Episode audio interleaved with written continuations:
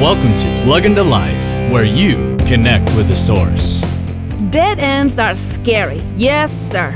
Like when you arrive to a point in your problem that seems to read not a through street. But let me remind you that dead ends are God's specialty.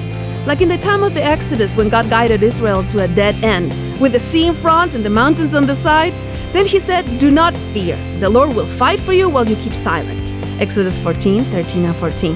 This is the way our salvation was achieved. No way out for us, so God showed his glory by a rescue that came from above. It is the same way with our daily lives.